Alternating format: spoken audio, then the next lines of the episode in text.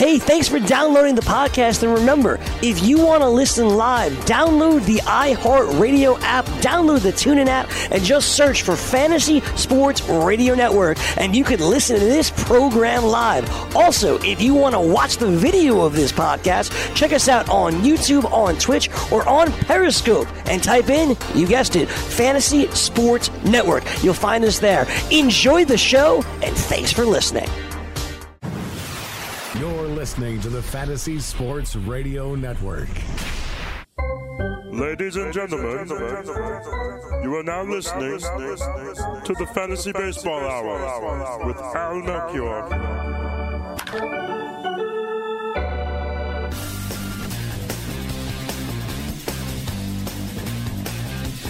Welcome, everybody. Thank you for tuning in. This is the Fantasy Baseball Hour. So, hope you've come to the right place. But if not, stick around. I'm your host, Al Melchior. Going to be a good show today. Uh, unfortunately, no Matt Modica today. So uh, if you're looking forward to uh, Tuesdays with Modica, as I was, um, we're all going to have to wait till next Tuesday. Uh, that's unfortunate, but uh, Matt will be back, uh, I believe, uh, next week. So I'm just going to handle things here for the next hour. And uh, there is plenty to keep me busy here. Uh, of course, we had the big trade yesterday, a little bit early for uh, a major deal, but um, as I'm sure you know by now, that uh, Kelvin Herrera, no longer a Kansas City Royal, uh, getting traded to the Washington Nationals. Break down that trade on both sides. Uh, we have a potential trade in the works for another big time closer. Uh, I will tell you who that is. Uh, I've got some uh, updates on Kevin Kiermaier, Carlos Carrasco, uh, and uh, Clayton Kershaw as well. We'll go over the uh, stand-up performances from Monday's games and check in on the game currently going on, which is a game that was postponed for Monday. The Dodgers and the Cubs at Wrigley also uh, to be known in perpetuity as the Walk Fest at Wrigley. And no, it's not just because of Tyler Chatwood, uh, although he's certainly doing his part. And uh, also going to take a little bit of a look at some players with some unusual BABIP rates. Uh, it's been a while, I think, since I've focused a segment or a good part of a segment on BABIP rates, but you know we're at that part of the season now. Sample sizes are sufficient, sufficiently large that we can learn some things from that very cool stat. So uh, that's all coming up as well. Uh, in addition to checking in on lineups for uh, tonight's big slate and the weather as well. So much to get to. So let's go back to Kelvin Herrera again, going to the Washington Nationals and that deal yesterday. Uh, in return, going uh, to the Royals a trio of prospects. You've got uh, third baseman Kelvin Gutierrez, a Kelvin for Kelvin deal, but uh, also uh, Blake Perkins, minor league outfielder, and a 17 year old right hander by the name of Yohanse Morel or Morel. I apologize because one of those pronunciations is wrong. Um, so, in terms of the big fantasy impacts, uh, Herrera. I mean, this is this is really the big deal. Kelvin Herrera going to set up for Sean Doolittle in DC. It was going to be a disappointment no matter what because both Doolittle and Herrera are having terrific seasons so far. Uh, either you're going to have one go exclusively to a setup role or the other or a timeshare. Either way you look at it, uh, it's not really great for some number of fantasy owners, and at least since it's not uh, going to be a timeshare, uh, at least the, the pain is not distributed quite as broadly. So Sean Doolittle, uh, that is the plan for Davey Martinez in, in uh, Washington to let Doolittle continue closing. Uh, on the other side of it, the Royals, I've brought it up a bunch of times. Uh, I had Jon Heyman on the show a few weeks ago. He said that uh, Herrera was the most likely Royal to be traded.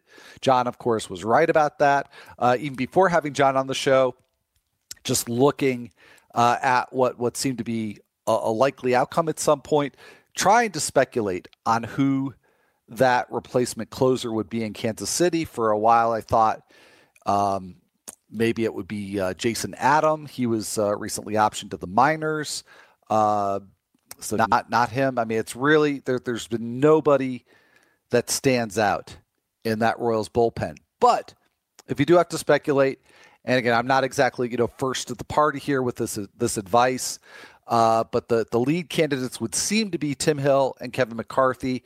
Neither one really profiles that much like a uh, traditional closer or, or, at least a stud fantasy closer. Of the two, Hill is probably closer to that because uh, he does get some strikeouts in the you know, neighborhood of, of one per inning. So not exactly you know dominant closer stuff, but uh, McCarthy is just downright a contact pitcher. But uh, Hill and McCarthy both uh, ground ball pitchers uh, with rates uh, in the neighborhood of sixty percent. I don't. I, I, of the group, I certainly do like uh, Hill the best, but I'm not speculating on any of these folks. Could also be a, a timeshare situation there, quite likely, and maybe a, a bit of a tryout to see if anybody does emerge uh, but just not a good situation for speculation. Uh, as for those prospects that the Royals got back, uh, Kelvin Gutierrez, He's uh, was at uh, Harrisburg in the national system. Was bagged 274 with five homers and 10 steals. Uh, Blake Perkins uh, was uh, at uh, High A Potomac, just one homer and just a 234 batting average, but consistently good walk rates throughout the minors and some speed as well. Uh, he had a, a 344 on base percentage with Potomac and 12 steals. So uh, maybe some potential there as a, a stolen base source uh, down the line uh, for Blake Perkins. And uh, Morel has uh, just recently started his first year in the um, in the national system, and again, just 17 years old. So he's he's a ways off, uh, and not generally considered to be a top prospect, but uh, you know, certainly, uh, you know, some some upside there. Now, I mentioned there's another potential deal involving a uh, closer, but I would not be sitting on the edge of my seat waiting for this one. Uh, the, the closer in question here is Brad Hand, and according to Jon Morosi of MLB Network, the Red Sox are interested in Brad Hand. However, Morosi reports that the likely asking price would be someone like Rafael Devers. Uh, I don't know that now it's somebody like Devers, so I don't know that Devers has been in any discussion yet. But uh, I think that's consistent last with reports we got last year about teams inquiring about Brad Hand, that the asking price was very high, as well it should be.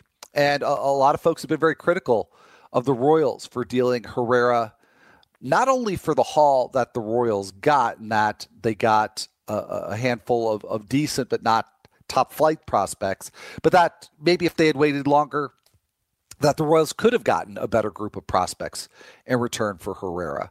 Uh, so the Padres, again, by uh, this one report from uh, Jon Morosi, and again, consistent with reports I recall from last year closer to the deadline, uh, I don't think the Padres are going to part with Brad Hand uh, without getting something really substantial in return. Uh, a few injury updates.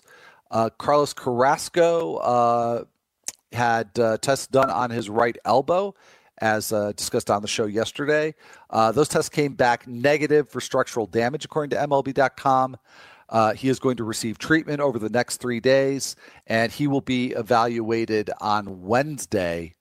Um, so we're really still basically, I mean, good good interim news for Carrasco and that uh, the test came back negative. But we're really still in a the same place. We're still in a holding pattern, waiting for more definitive information on the severity of the elbow injury. Um, although again, uh, the the initial news here is positive, even though the tests were negative. That's how that works. But still uh, waiting for some sort of uh, timetable on Carlos Carrasco. Uh, Kevin Kiermaier, uh, I was mentioning on yesterday's show, that is Monday, that he could be back as soon as Friday. We'll scratch that. According to the Tampa Bay Times, Kiermaier says that uh, he could be back possibly today.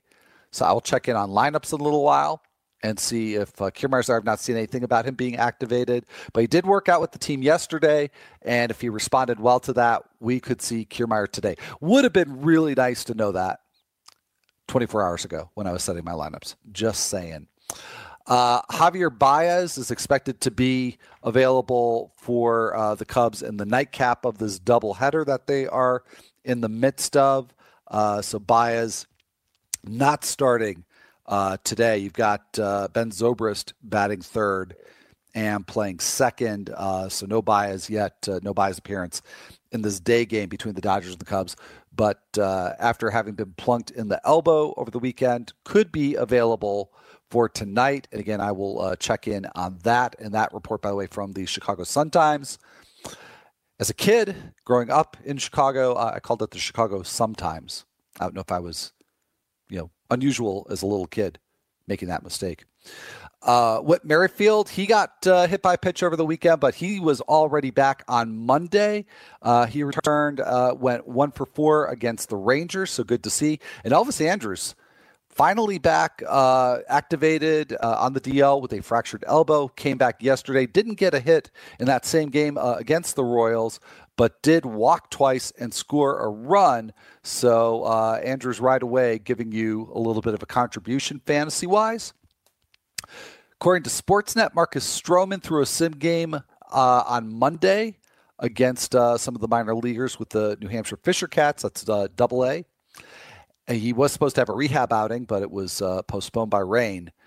And uh, right now, he's on track to make a start for the Blue Jays this weekend. This weekend against the uh, Angels. So good news there for Marcus Stroman. Clayton Kershaw is now scheduled to make a rehab start for Oklahoma City on Saturday, according to MLB.com. Uh, so he could be back as soon as next week. So we'll see how that goes on Saturday for Clayton Kershaw. Zach Davies, he is uh, finally beginning a rehab stint. Uh, he's going to make a start tonight for uh, AAA Colorado Springs against Salt Lake. He's been on the DL with a, a right shoulder issue and he's probably going to have to make multiple rehab starts. I don't think we're just right around the corner from seeing uh, Zach Davies. And also, uh, the Angels activated uh, Cole Calhoun, who had been on the DL with an oblique strain. So, uh, good news there for uh, Cole Calhoun, and hopefully coming back and hitting better than he had been uh, earlier in the season, hopefully fully recovered. So uh, let's check in on uh, the game in progress. Dodgers at Cubs. It is in the bottom of the fifth inning right now. Three to one Cubs, and the Cubs are actually threatening again. Uh, one out. I think actually now it's two outs because Chris Gimenez just struck out, or no, I apologize. That is the first out. Uh, Chris Gimenez striking out against Daniel Hudson. So, yes, Kenta Maeda already out of the game. Dodgers just have two hits so far, but one of them was a leadoff home run by Joc Pederson. That's the only run they've got on the board. So, as for Maeda, he lasted just three and two thirds innings, uh, gave up three runs on five hits and five walks. So, uh, not just Tyler Chatwood having some challenges with control in this game, uh, as we see pretty much with every start with Tyler Chatwood. But uh, Maeda, five strikeouts only, or I mean, five walks, only two strikeouts in those three and, and two thirds innings. And Chatwood's still in the game. Again, he's just given up uh, two hits, including that homer. Has struck out six batters, uh, but walked five. He has matched uh, Maeda, although over more innings. So uh, actually seeing better control from Tyler Chatwood than uh, Kenta Maeda uh, in this contest. So um, we'll uh, keep an eye on that one. And like I said, we'll also keep an eye on uh, lineups as they uh, start to come in. But, um, you know, one thing that I, I want to break down a little bit later on, like I said, is a little bit of analysis of some players' BABIPs. And, and the reason that this is on my mind is uh, I wrote a piece for Fantrax that was uh, published early this morning on five players that are among the leaders in BABIP. I mean, really extreme BABIPs, like in the 370, 380 range.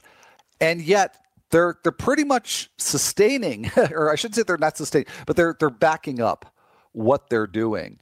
Uh, and they could be players that maybe their owners are nervous they're due for regression, and maybe they are due for regression because just because you're you're hitting in such a way that you can support a 380 BABIP doesn't mean you'll continue to hit that way. And what I mean by hitting in a way that sustains an, an ultra high BABIP, you've got uh, a high line drive rate, a very low pop up rate, uh, you're hitting with uh, great exit velocity. You're getting a lot of infield hits. Uh, so there's a number of factors there. But um, five players in particular that I've looked at uh, are, are doing some combination of those things uh, and and doing them well. So uh, I, I'm going to break those down, and then early, rather, yeah, earlier today was serve as just an outgrowth of the research that I did for that piece on those five hitters. And again, I'll talk about those five hitters a little bit later on the show. But I noticed Gary Sanchez is having a very weird season. And I understand that weird is probably not the adjective that a lot of folks would necessarily use. I mean, it's been disappointing. Uh, the power has been there, but certainly not to the extent that you've grown accustomed to. But the real drag uh, on his fantasy value is his batting average, which currently is under 200. Uh, but I made uh, I noticed something kind of interesting about that low batting average. That actually has me very encouraged about Gary Sanchez. So uh, now that that piece is actually not completed yet, so I don't want to give away too much uh, on it. But um, uh, I'll talk about that a little bit also as well as I'm uh, breaking down uh, some BABIP rates in, in super nerdy fashion. Anyway, uh, we do have to head to break very shortly here, so just to get you queued up for what's ahead. Uh, going to take a look at the standout performances from yesterday. Brandon Nimmo staying hot. Michael Conforto maybe getting hot. And Gerrit Cole. The, the numbers are still good, but there are some warning signs that are starting starting to emerge for Gerrit Cole. So going to take a little bit of a look into that as well. So that music is my cue. That I've got to go look at look at some lineups to get ready for the next segment. Uh, so sit tight. I'm going to be right back after this short break.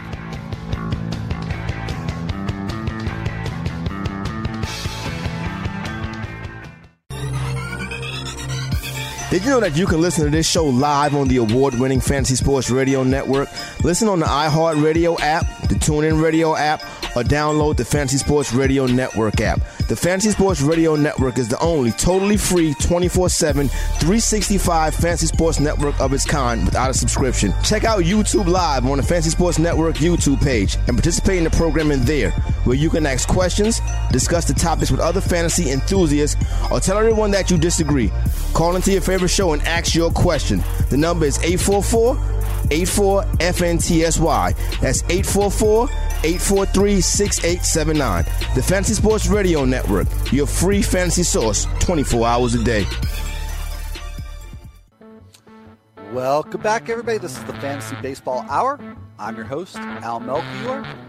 Whole bunch of lineups out. I'm going to save most of that for later, but uh, give you a quick update in a minute. But first, got to know who wants to go to a 2018 World Series game?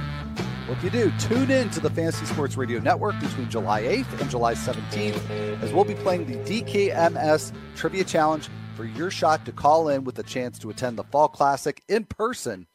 The number to play is 844 843 6879. That's 844 843 FNTSY. Uh, the contest is sponsored by DKMS, who are looking for your help in the fight against blood cancer uh, for many patients, a bone marrow transplant is the best chance for survival. While 30% of patients can find a matching donor in their families, 70%, uh, that's nearly 14,000 people each year, must rely on a benevolent stranger to step up and donate. So find out how you can help the cause and go to dailyroto.com slash DKMS. That's dailyroto.com slash DKMS. It's the DKMS Trivia Challenge from July 8th through July 17th. Call in and win. So no Rays lineup yet. So unfortunately, I can't update you on the uh, Kevin Kiermaier situation. And uh, as as you would expect, no Cubs or Dodgers lineup for the nightcap. Uh, that's going to be 7:05 Central Time at uh, Wrigley Field. Rich Hill and Mike Montgomery. Uh, but we do have a whole bunch of the uh, lineups already out for the 7 o'clock Eastern games. In fact, almost all of those. So we'll have a lot to look over uh, in the next segment when I get y'all uh, caught up on that to help you out with your uh, daily lineups for the nighttime slate. So uh, let's go back to yesterday's games and take a, a look in at some of those performances. Of course, the one uh, maybe that had the most people talking was Juan Soto homering in that suspended game uh, with the uh, Nationals and the Yankees, and uh, you know, just fun because people were making all kinds of time travel jokes and the fact that when that game started, Soto hadn't even been called up yet, but he just continues to mash. So that's that's just great to see. Uh, so does Brandon Nimmo. He went uh, four for six with a couple of home runs. It was at Colorado, but uh, yeah, I think Nimmo at this point has shown us enough that uh, it's not just some kind of Coors Field thing. That he has legit power. Uh, he just has uh, legit offensive skills and um, needs to be owned pretty much everywhere at this point. And as I, I mentioned on Monday's show, we're probably a long way from seeing Yoenis Cespedes back with the Mets. And even if that weren't the case, I don't think we'd have to worry about playing time for Brandon Nimmo. But if that's something that gives you pause about owning or starting Brandon Nimmo, it should not. Um, so for, for whatever that's worth. Michael Conforto also showing a little bit of a sign of life. Uh, had a big game, and again, you know, you might want to chalk that up to uh, Coors Field. Maybe you don't. He uh, hit a couple of doubles, his seventh and eighth doubles of the season. He stole his second base of the season, and so on a little sort of mini hot streak over his last uh, six games, Conforto has gone seven for twenty. Uh, those two doubles now have him up to three doubles over that six game span. And he's also hit a couple of home runs. So the power's certainly there in recent games for Michael Conforto. He's, uh, you know, when I get questions about add drops and things of that nature, I think Michael Conforto's probably the toughest player to deal with right now. Because uh, if you just look at it from a skills perspective, it, you shouldn't drop Michael Conforto, regardless of what, what the situation is. Uh, but that, unfortunately, that's not the only thing that comes into play. I mean, there's there's a playing time consideration. Uh, will he play regularly against lefties uh, down the stretch again, especially when uh, Cespedes comes back? Uh, and how healthy is he? So, you know, th- these are all, I think, legitimate questions uh, for Conforto.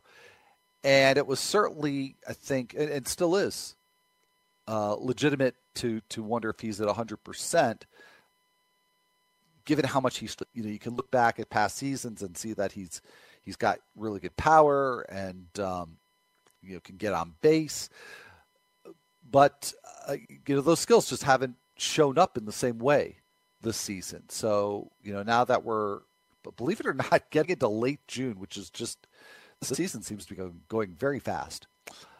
Uh, so you know we're we're rapidly approaching the halfway mark of the season. And how long do you wait for Conforto? And and how long do you hold down a spot for him. So I've gotten to the point where I have started to advise people in shallower leagues to let him go. And that's, you know, probably I'm thinking a lot of people are doing that, uh, regardless of, of what my opinion is. Uh, you know, it's, uh, you know, I've just seen in my own league, some of the shallower leagues that he's been out there and I, I have picked him up. But, uh, you know, it's it's the point where you know maybe I like Conforto uh, more than a lot of folks, and, and maybe I trust that past skill set a little bit more and hold out more hope. But even I'm getting to the point where I understand where you've got to make room for somebody that's producing more. But again, having a mild little hot hot streak right now, and you know I think that's probably reason enough that uh, if he is available, and he's available in quite a few leagues, um, you know, might this now might be the good time to go and get him before this mild hot streak potentially becomes a much more noticeable big hot streak. Uh, Shin-Soo Choo has stayed hot. He uh, hit his 13th home run against the Royals on Monday and his 15th double and three walks. So that on base percentage already robust, and now it's up to 394. He's got a 279, 394, 478 slash line. I, I broke down Choo's stats, I think about a week ago on this show, and talked about how there is uh, as there typically is for Choo, uh, a, a, pretty big discrepancy in his value in points leagues uh, where all the walks and the, the doubles power, those things uh, certainly get rewarded much more. But uh, he's no slouch in Roto either. I mean, he's must own, must start at this point, regardless of your format. But he's not just must own in points leagues right now. He's just been an, an absolute uh, elite outfielder. Uh, so uh, yeah, Start Shin-Soo Choo if you aren't. And Matt Carpenter, I just picked him up and I've got one 10 team league. I picked him up in there. I, I, don't expect that you'd be able to pick up Carpenter in anything with more than 12 teams, and maybe in a, I would hope in a 12 team league that the Carpenter's already owned. But if you're in a, a 10 or a 12 teamer, go get Matt Carpenter. Uh, he is hot, and he has been hot now for a solid month. Actually, just a little bit more than a solid month, and that continued on Monday against the Phillies at Citizens Bank Park. He hit his 11th homer and his 18th double. And so now over his last 30 games, so again, this spans a period a little more than a month long.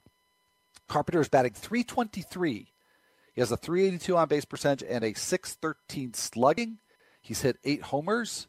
He is uh, knocked in 14 runs, which actually, given all the base hits he's getting and the extra base hits he's getting, that seems low 14 RBIs. Not that, you know, I mean, over 30 games, not that that's horrible, but, uh, and then uh, he scored 21 runs. So, uh, yeah, uh, it, it's time. It is absolutely time to uh, go out and get uh, Matt Carpenter, and it's it's certainly showing up in uh, you know in the in the rankings over the past uh, 30 days. So going back 30 days, not quite capturing the entirety of um, of this hot streak for for Carpenter. Uh, he is he ranks sixth among second basemen and sixth among third basemen over the last 30 days. So that's must own, must start, and yet he is available in some shallower leagues. And yes, I do understand he's been hitting uh, lead off pretty much every game, uh, but I still think that uh, there there's some room uh, for him to to maybe drive in some more runs. You know, given that over the last 30 games, he's got eight home runs. Uh, quite a few solo homers uh, in that uh, in that group.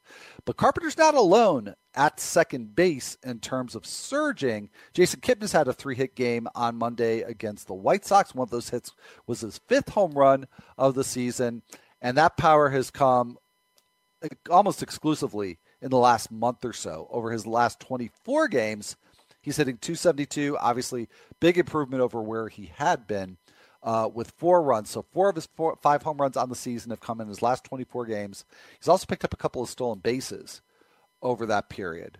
So that might not sound overwhelming, but again, if you prorate that out, you figure, okay, oh, 24 games, you pro- prorate that out over a season, um, you're looking at uh, you know the neighborhood of maybe 25 home runs, and uh, certainly double digit steals, double digit steals, maybe about a dozen, uh, with a 272 batting average. So Jason Kipnis slowly and, and kind of quietly uh, becoming relevant again. So uh, he's out there in quite a few leagues. You can uh, maybe pick him up. I don't think you can pick up Jacob DeGrom, but just worth noting that you don't have to worry about the Coors effect with him. Not that I think anybody was worried about that. He is uh, universally owned, pretty much universally started. Uh, in fact, probably not just pretty much. Uh, but uh, doing it even at, at, at Coors Field. Eight innings against the Rockies on Monday, two runs allowed, uh, only one of those an, uh, an earned run, five hits and a walk, seven Ks. So great performance from DeGrom at uh, a very, very tough ballpark. A little bit more surprising, maybe a lot more surprising. Trevor Williams with a great start against the Brewers. He had really been slumping saw a piece uh, within the last two days or so that uh, Williams wasn't quite on the verge of being demoted out of the rotation, but uh, there was you know at least some talk that that would be a possibility down the line. But uh, don't think you have to worry about that now. Uh, at least till the next turn, and hopefully he builds on this. He went uh, seven scoreless innings against the Brewers with just one hit allowed, two walks, seven Ks. Terrific start for Trevor Williams, who I don't think you're going to expect those kinds of uh, strikeout numbers, you know, or just those numbers in general from Williams uh, start to start. But what he had been really superb at earlier in the season was going deep into games, really uh, inducing a lot of soft contact. So, uh, you know, I think it's reasonable to expect that he could get back to being that sort of pitcher, uh, again, who would have a little bit more value in a points league, uh, somebody that you could happily stream in a in a two start week if the matchups weren't too bad. So it looks uh, like he may be on the road to getting back there. Now opposing him and pretty much matching him was Jhoulys Chacin, who went six in the third innings, gave up one run on six hits with two walks, only two strikeouts. And I, you know, I just don't understand where this is coming from. A uh, number of pitchers that have mystified me this year. I know I keep bringing up Matt Koch because he's sort of the poster child for me of uh, a pitcher that uh, it just seems to be pitching way uh, above and beyond his peripherals. Even the deeper ones, like the Statcast uh, uh, metrics that show that Koch is giving up a lot of hard contact in, in addition to just not having a very good strikeout to walk ratio. Uh, same deal very mediocre uh, strikeout rate. Um, not the the best control, not terrible, but nothing. You know, it's not like uh, you know Chacin is. Uh, I'm trying to give a good example here of a pitcher that uh, is very contact prone, but but has great control and is kind of. I guess like a how Daniel Mengden was doing earlier in the year would be uh, probably the best example of that. Uh, that's that's not Chacin's model. He's not um, among the leaders in soft contact. So I, I have to think he is a big, big time regression candidate. Nick Pivetta with a really strong bounce back start against the Cardinals. He went seven and a third, gave up two runs on four hits, only one walk, and 13 big strikeouts for Nick Pivetta. Uh, this was uh, far, far better than just a mere quality start, but his previous four starts in a row all fell short of the minimum quality start criteria of six innings, three runs. So that's a big, big upgrade for uh, Nick Pivetta. Uh, I still worry a bit because the two runs he gave up in the start were on solo homers, and it's a small sample and it's not an extreme stat, but he has given up four home runs now in his last three starts. And the reason why I'm zoning in on that for Pivetta is that I think if there's a potential Achilles heel here, it's that Pivetta is a, is a fly ball pitcher and especially with his home park of Citizens Bank Park, that's a potential liability. And I talked about this on the show earlier. I wrote wrote a, a lengthy piece on it. That he's gotten around that this year by being very very stingy with pulled balls, especially pulled fly balls, and that's held up.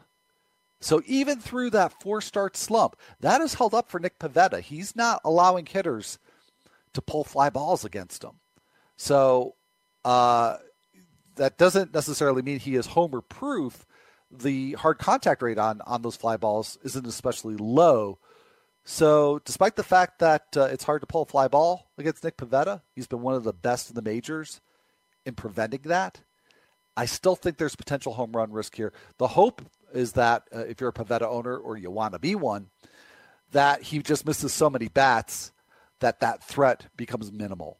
That is my hope. Uh, I, am actually, despite just going on for a couple of minutes about the home run risk, I'm actually on balance more optimistic than pessimistic about Pivetta because of the strikeouts. So um, we'll see how this plays out. But I would say going forward, and especially in more favorable venues, that I would feel pretty confident about starting him, despite the fact that he did have that string of four starts in a row that weren't very good. Trevor Bauer, not much to say here other than just that when you toss seven shutout innings, uh, it at least deserves a mention. It was against the White Sox, but uh, we don't worry about matchups. Uh, I don't worry about matchups. I, I, shouldn't speak for you. I don't worry about matchups with Trevor Bauer. Uh, seven scoreless innings on three hits, two walks, and eight Ks. Uh, on the other side of that, Dylan Covey did not go very well for him. Did not have control at all uh, in that start, and his control had actually been – really good in his prior starts, almost all of them. So I'm not too worried about Dylan Covey at this point, and there's certainly nothing wrong with getting outdueled by Trevor Bauer. Uh, my concern is just that when you're pitching with poor control, that you're you're doing that to yourself. so uh, that's something to watch for Dylan Covey. But you know he's still getting the ground balls. Um, you know, I, I, am not too worried uh, at this point, but to see how the next start goes and see if he can uh, improve his control going forward. And Andrew Suarez with a really nice start against the Marlins, although ultimately uh, the Marlins did win that one because uh, uh, Hunter Strickland blew the save. But uh, Suarez, for his part, went six and a third, gave up two runs on five hits and a walk with seven Ks. Uh, he's got a really nice strikeout to walk ratio. He's got 20 a 23.5% strikeout rate, which is which is good, not great, but it's it's certainly respectable.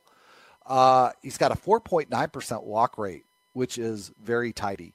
So, you know, better than that uh, Daniel Mengden type of scenario I was talking about earlier. And he's got the great ballpark. He does have uh, a much better ERA at home than on the road, a 3.41 ERA at AT&T Park. Uh, I don't wouldn't necessarily trust Suarez on the road. He's not a, a, big swing and miss guy. He's not a big soft contact guy. But really, so, you know, somebody to uh, if he's not already on your radar, to think about streaming, particularly in deepish leagues, 14, 15, 18 leagues, uh, when he's pitching at home. And this is a great matchup too. So. Uh, still have to talk about Gerrit Cole. Going to do that on the other side. Going to take a look at lineups for tonight, weather, a little bit of BABIP talk, lots of stuff coming up right after this break.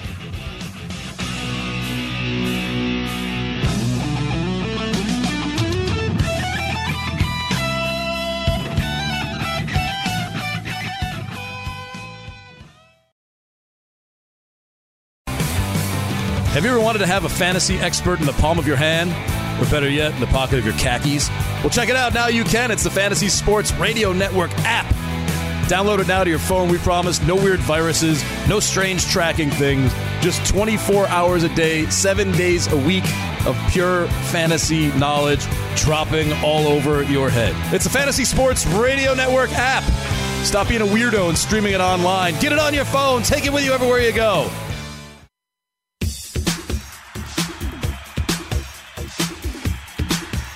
We're back. This is the Fantasy Baseball Hour. I'm your host, Al Melchior. Um, and uh, we've got uh, quite a bit to get to. Like I said, uh, we're going to talk a bit about Gerrit Cole's start, and we go back past uh, just the most recent start. Break that down a little bit for you. Got a whole bunch of lineups. Uh, get to as many of those as I can. Uh, little weather. Get you all ready for the nighttime slate.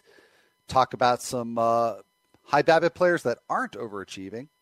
Uh, and uh, before all that, uh, just a quick note here that if you enjoy playing daily fantasy sports, but you're sick of dealing with professionals using algorithms to select hundreds of lineups and entries, try the props builder tool at mybookie.ag.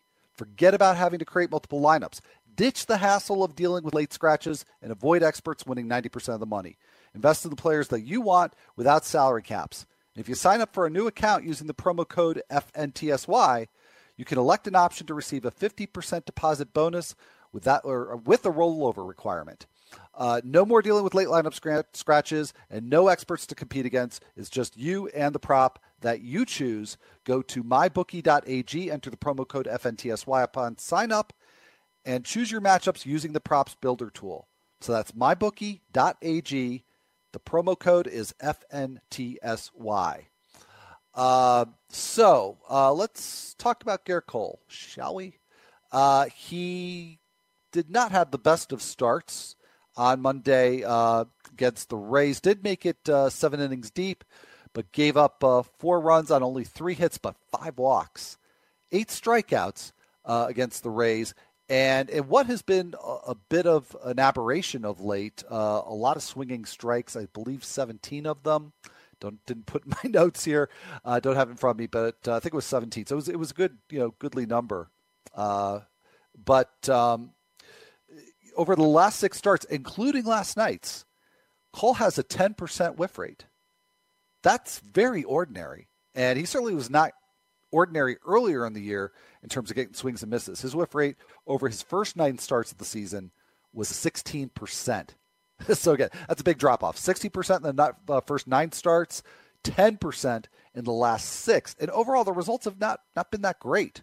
Uh, you could actually take it back one start more, and I think his ERA would be a little bit higher than over the last six. But I made the the, the break off point here, the last six starts for Cole, because that's when his whiff rate started going down.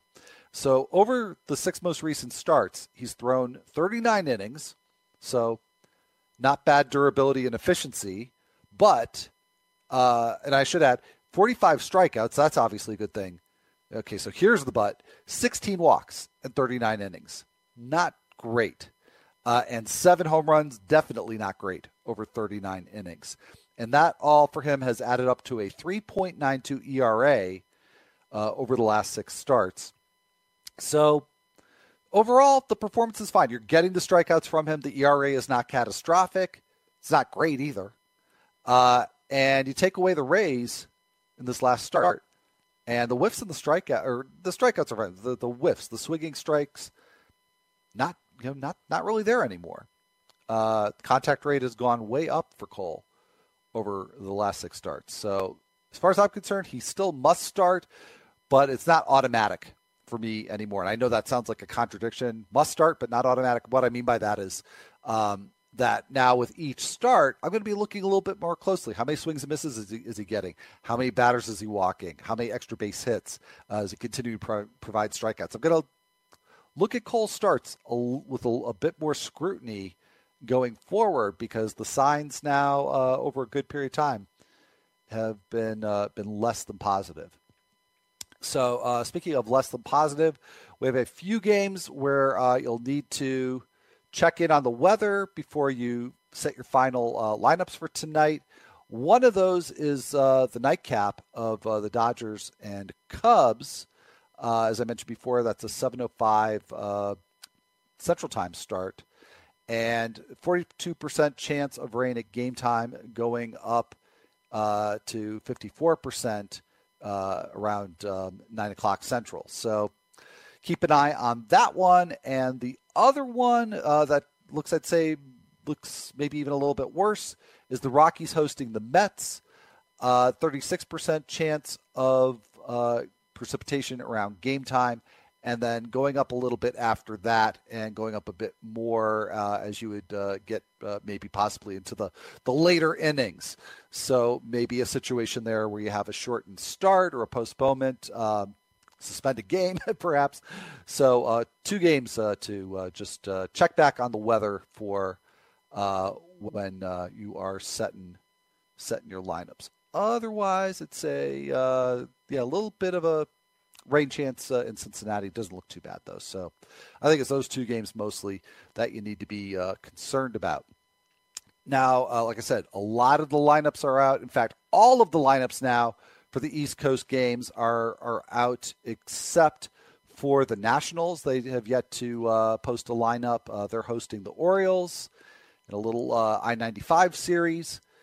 Nationals Park, uh, Jefry Rodriguez going to be starting that one for the Nationals against David Hess for the Orioles. Orioles do have a lineup out, um, but nothing uh, particularly notable there. Uh, however, they did DFA Pedro Alvarez earlier today.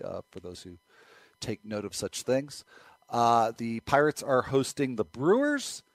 And uh, for the Brewers, uh, we have both Eric Thames and Jesus Aguilar in the lineup. So that means no Ryan Braun uh, in the uh, lineup there. And also no Travis Shaw. I assume this is probably his lingering uh, wrist issue that's keeping him out of the lineup. So Hernan Perez is playing third base and batting fifth. For the Pirates, once again, no Austin Meadows. Uh, so you've got uh, Dickerson, Marte, and Polanco uh, in the outfield there. Uh, for that one, that's going to be Freddie Peralta uh, just called up against Jameson Taillon. We've got Mariners, Yankees at Yankee Stadium, Marco Gonzalez and Domingo German. I'm going to be watching that one closely because I'm starting both of those uh, pitchers in multiple leagues. Always an uncomfortable position to be in. And uh, for the Yankees, uh, no Brett Gardner. And I don't know if that's because he's banged up or because they're facing the lefty Marco Gonzalez, or probably conveniently both of those things. Uh, but you got Clint Frazier starting in left field and batting ninth. Uh, Phillies and Cardinals, it's Luke Weaver. Weaver.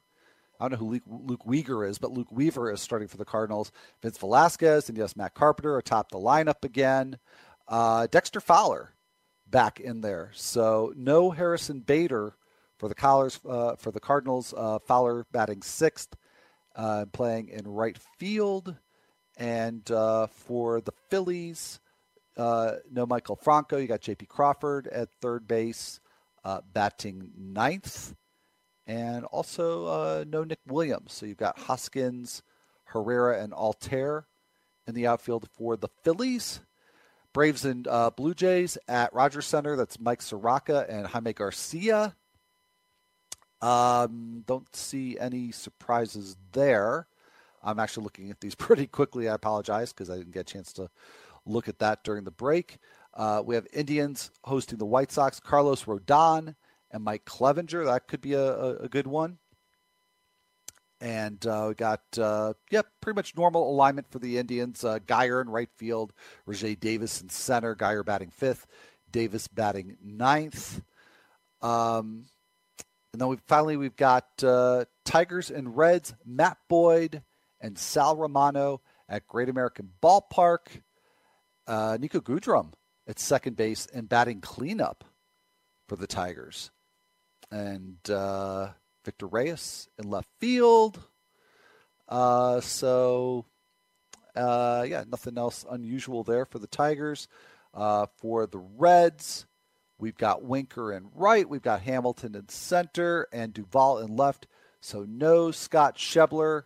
I got to go take Schebler out of my daily league lineup. Uh, no Scott Schebler uh, today for the Cincinnati Reds. And that is it. No li- uh, lineups yet for any of the Central Mountain or Pacific time games as of yet. All right. So uh, I mentioned earlier that uh, wrote not one, but two pieces in the last uh, 24 hours or so dealing with uh, BABIP. And uh, one of them on, on Fantrax. high BABIP hitters – who are actually legit. And I don't by high BABIP, I don't mean 330 or 340. I mean like 380, which seems outrageous, I know. And it's probably not a great bet with anybody, um, no matter what kind of track record they have to count on them uh, to, to hit with that uh, kind of rate on balls in play. But um, one of the players that I include in this analysis was Jorge Alfaro, who I find just fascinating actually because he strikes out so much, and yet he's got a 241 average, which you know you would just probably assume just looking at the average, like ah, Alfaro's batting 241, eh, probably striking out like 28 percent of the time, and you know just with a normal BABIP, but he's striking out at a 46.5 percent rate, which is I mean that's just mind-boggling. Almost half of his plate appearances results in a strikeout. So when you put it in that context, the fact that Alfaro's batting 241, you think, what could he do if he actually cut back the strikeout rate? And Alfaro did, he struck out a lot when he was up last year in August and September. He didn't strike out this much. So if he can actually get that down to like 35%, which for anybody else would still be way too high, Al- Alfaro could actually really be a very good number two fantasy catcher because there is some power potential there. And the one thing he he seems to be able to do very consistently, he did it last uh, late last summer when he came up.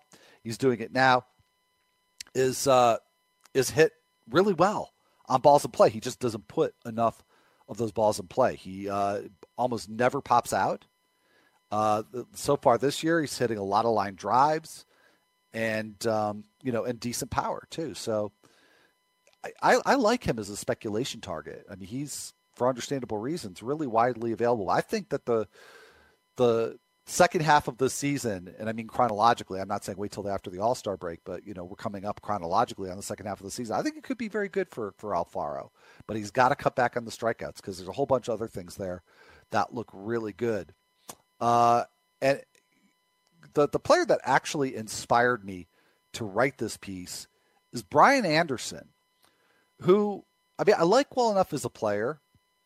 I owned him in one league, but traded him away when I had the opportunity to get uh, Eduardo Rodriguez. Um, so I don't I don't own Anderson in any, any leagues at this point. Uh, but you know, every time I see his stats and every time I see his ownership rates, I'm always kind of surprised by it. So I thought, you know, it seems like this guy's just completely living on a high BABIP rate. It's uh, 368.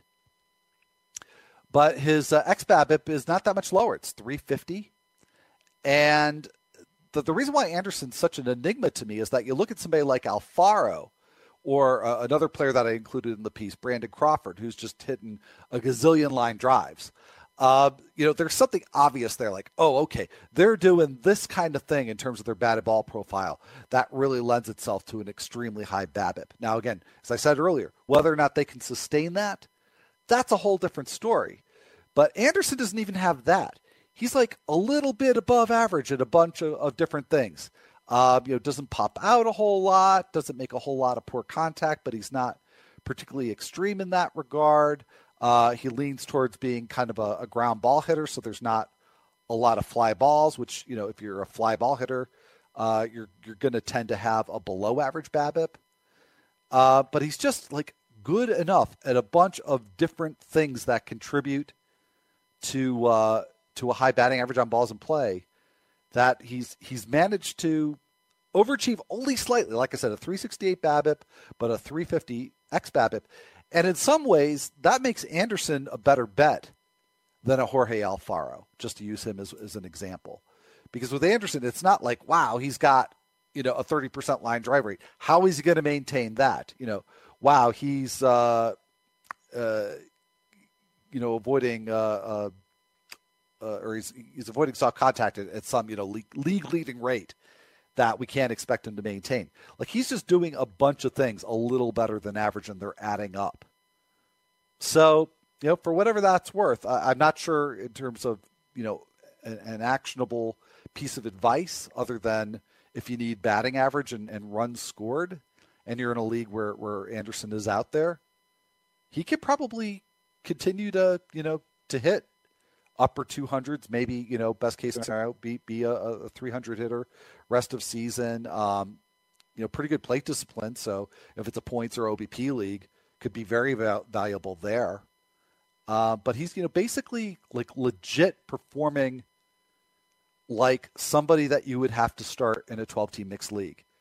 And I've really had a hard time understanding that. So on that basis, even though I've, I've tended to think he was overowned, he may in fact be a little bit underowned. So doing the the research on on Brian Anderson has really kind of changed my mind on him. And uh, to, to go to another player that I wrote about, Gorkys Hernandez, who I've just absolutely written off. And yet I was really surprised to find that he's been really consistent for batting average now for more than a year. Uh, if you go back to more than a year ago, if you go back to the beginning of June 2017, he he's hitting 290. So you know he's getting a lot of regular play. Uh, I'm not sure I buy into the power that you got from uh, from Gorkys Hernandez uh, a little bit earlier in the season. He's definitely slumped lately as far as that that's concerned. The power may come and go. Uh, strikeout rate seems to be very inconsistent, good to bad to good again. Um, but the one thing he has done extremely consistently for more than a year now is get hits on balls in play. So he's hit 290 over uh, going back more than a year, back to the beginning of last June. He's hitting 377 on balls in play over that same period. That's 416 plate appearances. So again, you know, sort of like I was saying about Anderson, I think maybe sort of on a lower level uh, than Anderson. But again, if you're maybe in a 14 team mixed league and you need batting average or runs scored, Gorkys Hernandez, I mean, he's unlike unlike Brian Anderson. I guess maybe he's the poor man's Brian Anderson. Unlike Anderson, he's available almost everywhere. Gorkys Hernandez. I don't know how long he's going to continue to play regularly, but uh, I think it could happen. And uh, as we uh, come to a close here, I did mention earlier. I did. Uh, I actually didn't write. I'm in the process of writing a piece on Gary Sanchez that uh, will be on Fangraphs a, a little bit later today on that's Tuesday if you're listening on demand, and um, finding out some really interesting stuff about the season he's had. I don't want to give away the details. I hope you read the piece, but but basically uh, that horrible batting average he has does not have to be that way. He should be hitting for a much higher average. Uh, so maybe a good time to buy low on Gary Sanchez. And on that note, time to call it a day. Uh, enjoy a uh, full slate of games tonight. Uh, good luck with your daily leagues. And I'll be back here tomorrow. See you then. Have a good one, everybody.